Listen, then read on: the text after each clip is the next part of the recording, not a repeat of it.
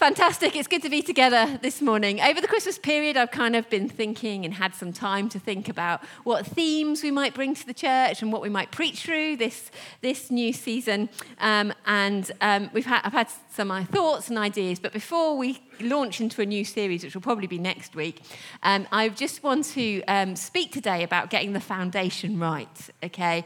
About a New Year message about how we get our foundation of faith right living in a living relationship with Jesus and allowing ourselves to be transformed. And that excitement of knowing Jesus again, you know, that it's an exciting, alive relationship with Jesus, not one that is just sort of a bit boring and old and stuffy. One thing I'm really sure about is that we all want change. Now, I know sometimes we say change is hard, and some of us get fearful when we say change because change is uncomfortable. Okay, but I would like to think that none of us would put our hands up if I said this morning, Who wants to become stagnant? Okay? Who wants to just start to rot a bit in their, in their life and just stay still and let the rest of life kind of overtake them, okay? Maybe some of us might for a little bit, okay? Quite happy to stay still for a bit. But I think we would like to be alive and be changed and to live a life of adventure and um, dynamic life, the one that matters and has purpose rather than staying still. I don't believe that anyone really wants to resist change. I think that another problem is, is that I don't think we don't try to change. I think we do try to change. The problem is we don't keep that change up. So I said before, ask about New Year's resolutions. I don't know if anyone's made New Year's resolutions. Um, I've made a couple of New Year's resolutions this year. One to drink more water. Um, that's you laugh at me. More water. And the second one to eat more fish. Okay, um, so my two t- targets this year is to really get to like and love fish. I'm not a great fish eater ever since my mum gave me a fish bone when I was little and it got stuck in my throat and I had to have it removed via my nose. Um, that's kind of put me off fish. Um, but um, my aim this year is to eat more fish to enjoy fish and to drink water. So if you see me eating lots of fish, you might know what I'm doing. But the real test is, is that will I still be doing that at Easter? Okay? That's the test. I can start doing it for a few days, but Easter comes and you kind of think, oh, it's kind of changed. I once phoned many, many, many, many years ago a health suite um, and thought, oh, maybe I'll join a health suite for the year. And I phoned in December and the lady said, we're absolutely full. Phone back in March and there'll be lots of spaces available. Um, because you know, you know how it goes, don't you? You kind of think you'll do this thing and then um, you don't keep it up. We try to change, but we don't keep the change. And this morning, I just want to um, have a look at one of my favourite books in the Bible, the book of James. The reason why I love James is because he tells you it as it is, and then he gives you the practical instruction on how to do it. Okay, so that's why I love James. So we're going to read from James chapter 1, um, starting at verse 19. My dear brothers and sisters, take note of this. Everyone should be quick to listen slow to speak, and slow to become angry, because human anger does not produce the righteousness that God desires. Therefore, get rid of all moral filth and the evil that is so prevalent, and humbly accept the word planted in you, which can save you. Do not merely listen to the word and so deceive yourselves. Do what it says. Anyone who listens to the word but does not do what it says is like someone who looks at his face in a mirror and after looking at himself goes away and immediately forgets what he looks like. But whoever looks intently into the perfect law that gives freedom and continues in it, not forgetting what they heard but doing it, they will be blessed in what they do. Those who consider themselves religious and yet do not keep a tight rein on their tongues deceive themselves, and their religion is worthless. Religion that God our Father accepts as pure and faultless is this to look after orphans and widows in their distress, and to keep oneself from being polluted by the world. The essence of what James is talking about here is all about change. He speaks of, maybe we might not speak like this, but laying aside things that are filthy and that are wicked. And I would hope that that's our desire too to put aside and lay aside those things that are wicked or filthy or not great in our lives.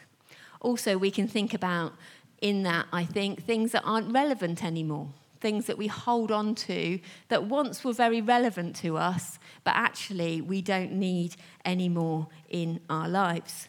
And as an aside, that's quite a healthy thing to do in the church as well, to stop and think at times. Why do we do what we do? Are there things that we need to change and stop um, in order for us to move on? Things that were once really healthy and great things in the church, but now hold us back. And actually, we need to let go of that in order to move on. So, today we're going to um, have a look at how we can take action, how we can make some healthy changes, and how we can walk into a dynamic year ahead in our relationship with Jesus. So James tells us to rid ourselves of every filthy habit and wicked conduct. Basically, we don't want to be hanging on to anything that's wicked or worthless. We don't want to be hanging on to those things that hold us back. Those worthless things that we hold on to sometimes lead us into a place of harm or danger. Now, I know I've told you this story before, but it was a brilliant story, so I'm going to tell you it again.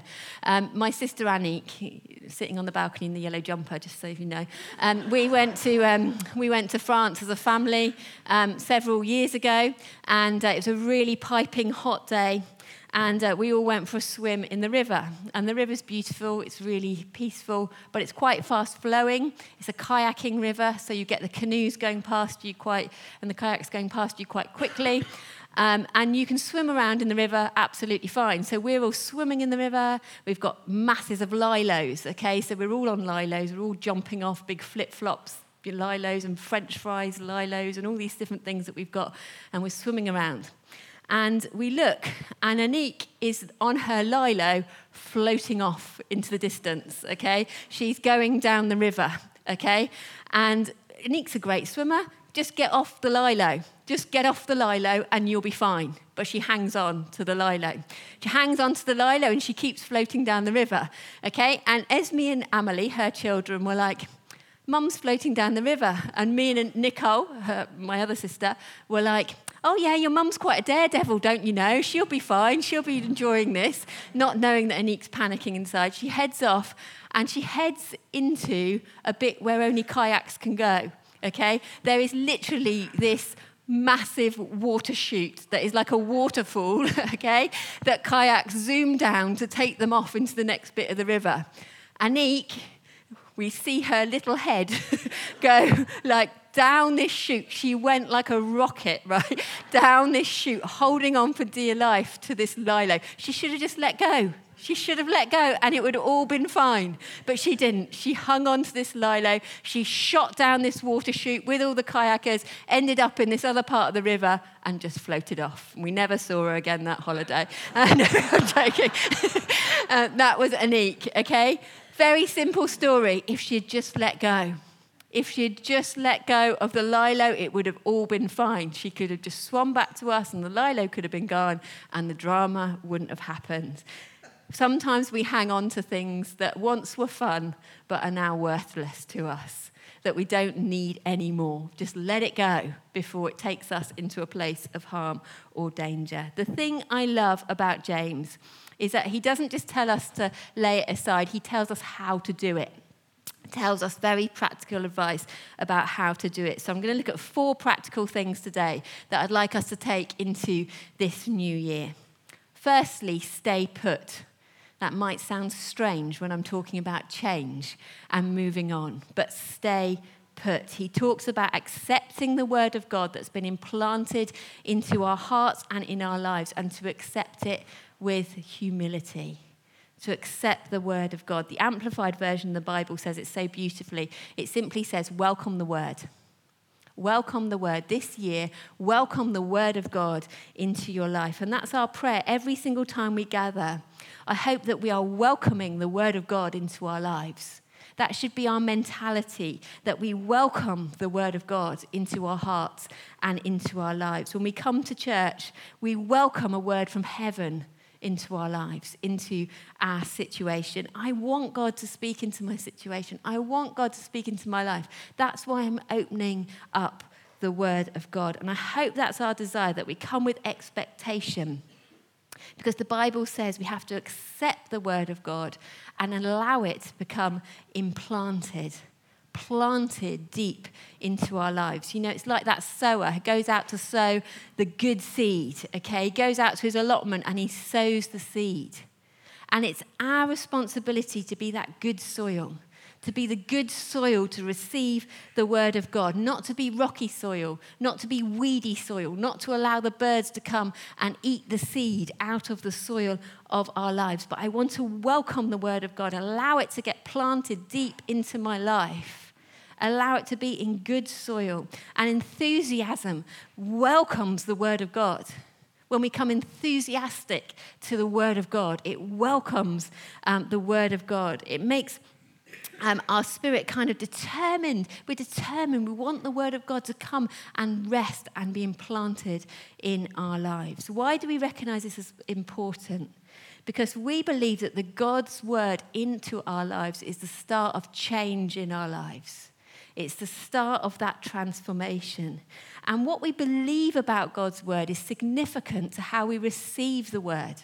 You know, if I you know, sometimes we do this and it's okay. If we, if we come to God's word and we think, oh, this is so boring and it's so dull and it's such hard work to read the word of God, oh, do you know what I mean? I've got to do it because I'm told to do it, and so I'll read some verses and see what happens. Then it's kind of how we receive it, isn't it? How we receive it is hard work, it's a challenge, it's difficult. If we come to God's word and we think, this is God's word into my life, it's alive it helps me build and grow in my relationship with God. God wants to speak to me through His Word. I want to grow in His Word. Then we come with that and we receive God's Word with that kind of heart and expectation that what we read is going to change us. What we read is going to be a word from heaven, a word from God Himself into my life. I come excited to read the Word of God. I come excited to hear the Word of God. And what's so exciting about this connection between the implanted word and humility is that if we come with the two things, then we come with that combination. It sets us up for God to speak to us because God convicts us, and we're in that place of humility that says, Yes, God, I need to change. Yes, God, I want to change. I want to listen to your word, and I want to change. God reveals to us what needs to go, what's wrong in our lives. We live in a confusing world.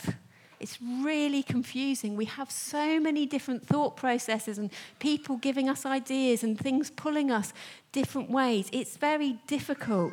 Then we come to church, we gather together and we open God's word and we look at God's word and it's preached and the seed is sown into our lives and we welcome it and we say, God, highlight anything in my life.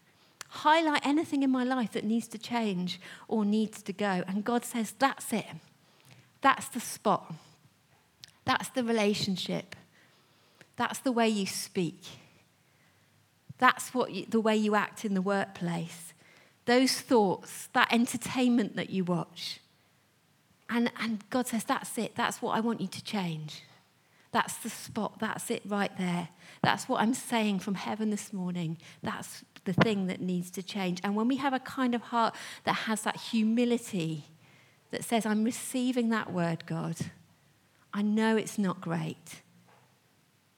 I come and I recognize that conviction within me. I want to lay it aside. I want to give my all to you. What we're welcoming is God's strength and God's encouragement and God's spirit into our lives. We're welcoming His guidance. We're welcoming His wisdom. We're welcoming the plans that He has for us. We're welcoming His strength, His love, His grace. We're welcoming all those good things into our lives when we say, God, I recognize it and I want to set it aside. And if I'm honest, I think sometimes the problem is, is that we're a bit sporadic with the Word of God.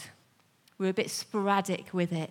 You know, we're only dipping in and out here and there. We just have a little bit of the Word of God, and then we don't really fancy Wednesday gathering, so we won't go this week. We fancy watching that on TV, so we won't go there. And we're just dipping in and out. We're just not allowing God to keep speaking into that situation, to keep highlighting things in our life. And that's why I say we've got to stay put.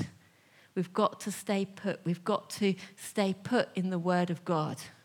We've got to stand firm in the Word of God, knowing where God can speak to us and challenge us and change our situation. We've got to stay put without any movement. And throughout the week, there are stay put moments that we can allow God to speak to us and hit the spot. You know, if we're not accepting the word of God and we're not allowing it to become planted into our lives, then we're not going to grow strong. We need to grow strong and mature. Otherwise, we just keep uprooting and keep uprooting and keep uprooting. We keep uprooting all the time rather than growing strong. That's why we need to stay put in our daily devotions. I know it's a discipline and it's hard. I know it's hard work. I'm not saying it's easy, but we need to allow the Word of God to speak to us every day. And if you don't know where to start, come and see us. That would be my joy to give you some devotions that you can do daily to allow the Word of God just to speak to you every day. When we meet together weekly, when we gather together in our gatherings, when we meet in our small groups, we meet with people who will encourage us on, who somehow just blur out the other voices that surround us and spur us on in the Word of God. Stay put in your groups. Grow and go to places where you will hear the word consistently. We will hear the words consistently so that that seed grows strong. Stay put. Stay put in the word of God. Secondly, hearing is not enough. Simply hearing is not enough. We've got to put into practice. James told us very straight do not be hearers of the word, but also be doers of the word. He put it very straight. Stay put and put into practice. Okay, put it into practice. So we find a place where we can hear it, where we can hear the word of God, but it's no good if we just walk out and don't do anything about what we hear or what we read on our own privately. That's why hearing and hearing consistently isn't just the end of the story. It's not just about hearing. We've got to act and put it into practice. We need to act instantly. We need to act when God shows us something. We have to have the mentality that when God highlights some area of our life, when He puts His finger on that spot, when we hear something from God, that we say, actually, God, I'm not going to leave it till next week or next month or even tomorrow. I'm going to do something about it right now. I'm going to, I've heard your word, I've heard the challenge, and now I'm going to do something about it. When he speaks about some part of our relationship, or how we behave, or how we speak, or how we act in the, co- the office, or if God says to you, oh, you need to go make a coffee for that person because you've been holding something against them, act now. Don't leave it, act right now. There'll always be some reason to put something off until tomorrow, but all I can say is act now. Do what God is asking you to do. If it's giving, give. You know, if it's thinking about gossiping, turn your back. You know, do all these different things. Just act right now. The time to do it is right now. Today is the time to respond to God's voice. If God is speaking to you, respond today. Not tomorrow, not next week. Respond today. If God is saying to you to delete that app, to change that subscription, to, I don't know, whatever it is He's speaking you to do, because it's something that is wicked, something that's worthless, something that's just not helping you grow in your relationship with Him. If God has highlighted it, do it because God Himself is fighting for your future. He has good plans for you and He wants you to prosper, but He's showing this to you so that you can prosper. Okay, he's doing it for you because he wants you to prosper. He doesn't say that these things are bad because he wants to spoil our fun or doesn't want us to have a good time. He says it because it's harmful and it's hurtful to us. I wouldn't say to Anik, jump off that lilo because I wouldn't want her to have fun floating around on the lilo. I'm saying to her, jump off that lilo and let go because you're going to go down a dangerous chute in a moment. Okay, let go.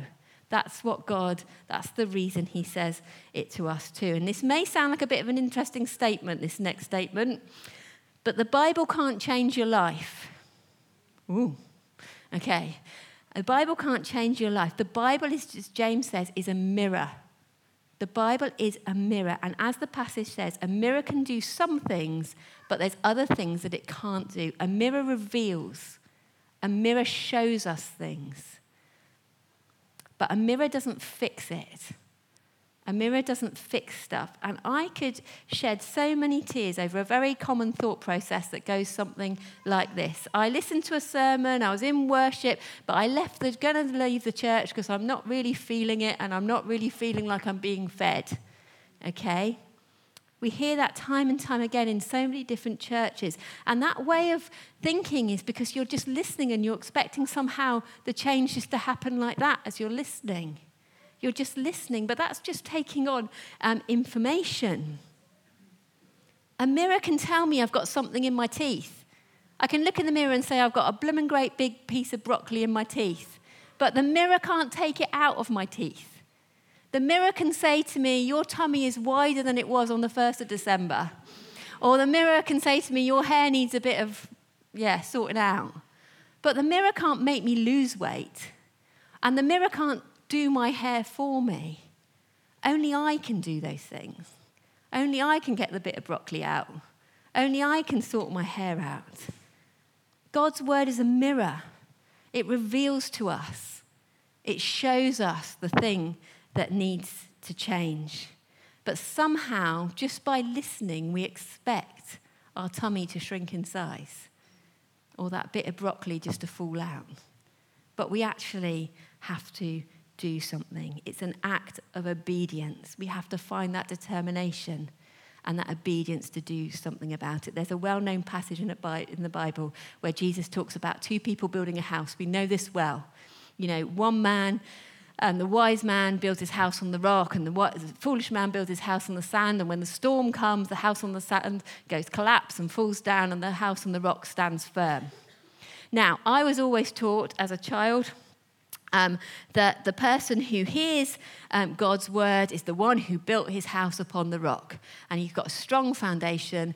And um, when the storms of life hit, then um, that's why his house stood firm. But that's not what the passage says in Matthew chapter 7. The passage says, Everyone who hears these words of mine and then does them and then does them is like the wise man who built his house upon the rock. Hearing God's word, it's great to hear it, but to build the rock under our feet, we need to do God's word. We need to do what He's calling us to do. It's when you put God's word into practice in your marriage.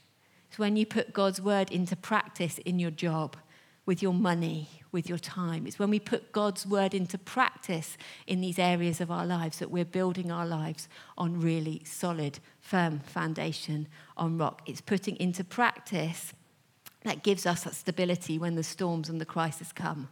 That's when the house stands firm. When we come to church, my hope is that we should receive and welcome God's word into our hearts. We should welcome God's word. He hits the spot and as we act instantly, that transformation happens. The transformation happens, and we build our lives on solid rock. And when you come week by week, and God says, That's what I want you to change. And we go, No, no, no, no, no, no. That's not what I want to change. No, no, no. That's not what, that's not it. I came, God, for this problem. I came because I wanted help with my budgeting. And God says, I want to help you with your greed. You know, sometimes God highlights something that is different to what we want. I wonder sometimes if you do the same as me.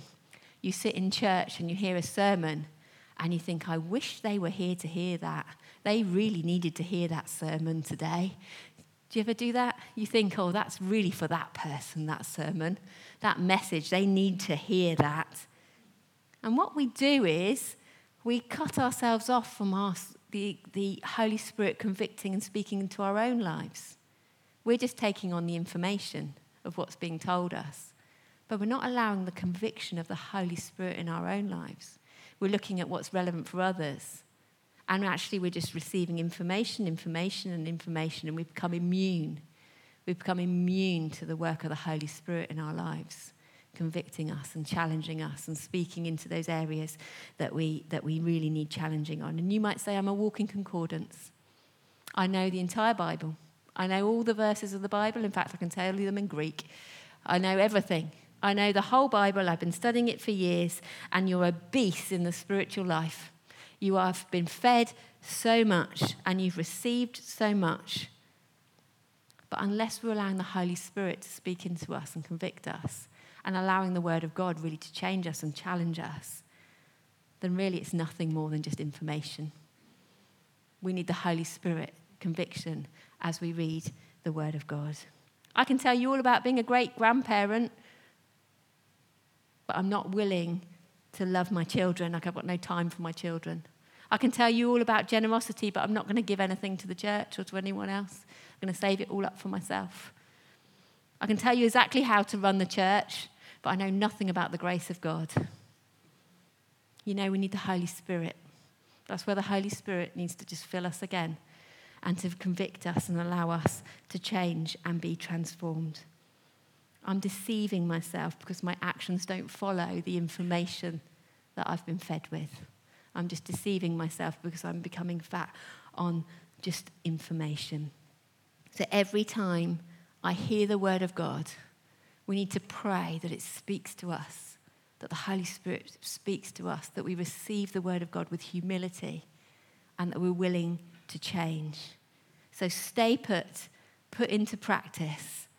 Those are the first two. Stand up and have a little wiggle so you don't fall asleep. And then I'll just very quickly, the next lot are quicker. Stand up, have a wiggle. Go on.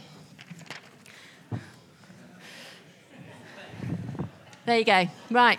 Next two are much quicker. Sit down again. There you go.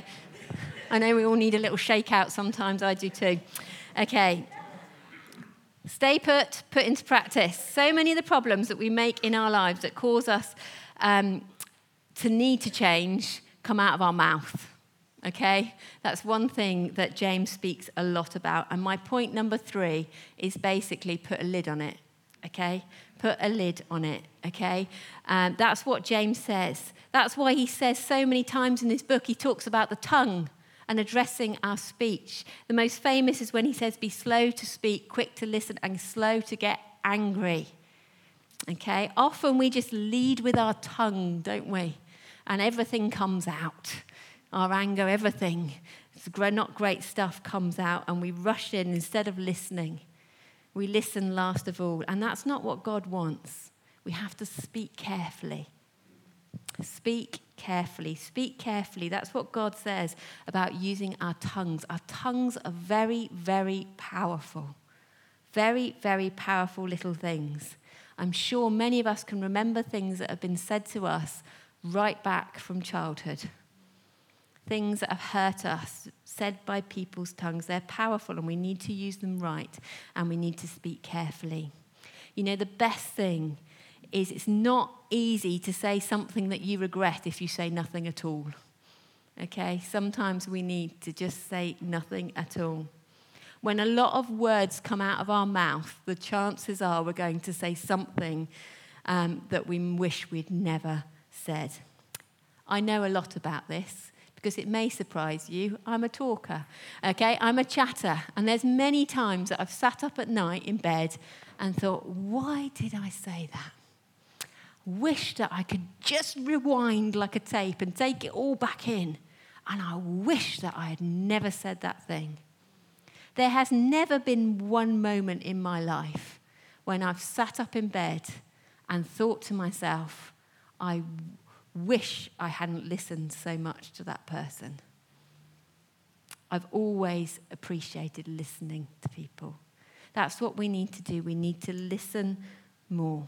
If we would just speak carefully and sometimes just put a lid on it, and if we do listen carefully, then it allows us to take the time with our words, to speak more carefully, to not rush in. And when we do speak, Let's choose to speak encouragement. Let's choose to praise people. Let's choose to give compliments. Let's choose to be encouragers. Let's choose to be people who build one another up. Let's delight in other people's joys. You know, that can be hard to do sometimes. Delight in other people's joys. Let's choose to build one another up. Our speech is so important. So, thirdly, put a lid on it. Finally, James says if you want to see change happen in your life, what you have to do is live a life where you're putting yourself out there.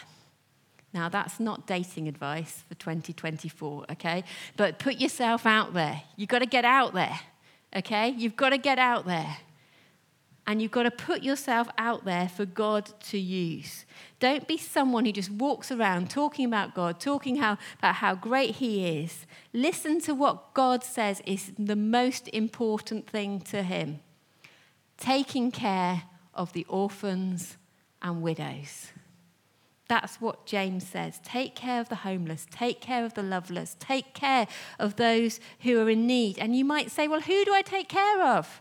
Who do I take care of? Who do I start with? Who are the homeless? Who are the low? I don't meet anyone who's homeless. I don't meet the loveless. I don't meet any orphans in our heads how we think about it.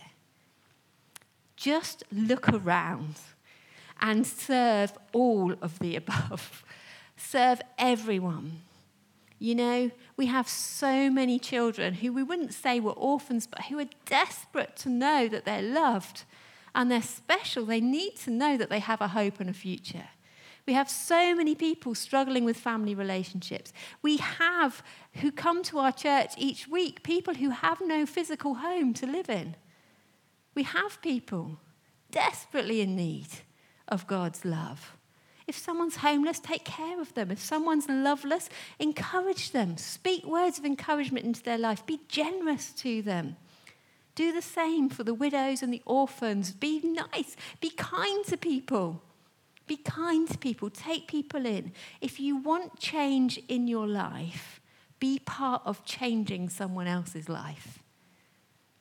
Changing someone else's life brings change in our own lives. The real way to change the world, James says, is to change people who are hurting around us, to change people's lives. If you want some change in yourself or in the world, be the change.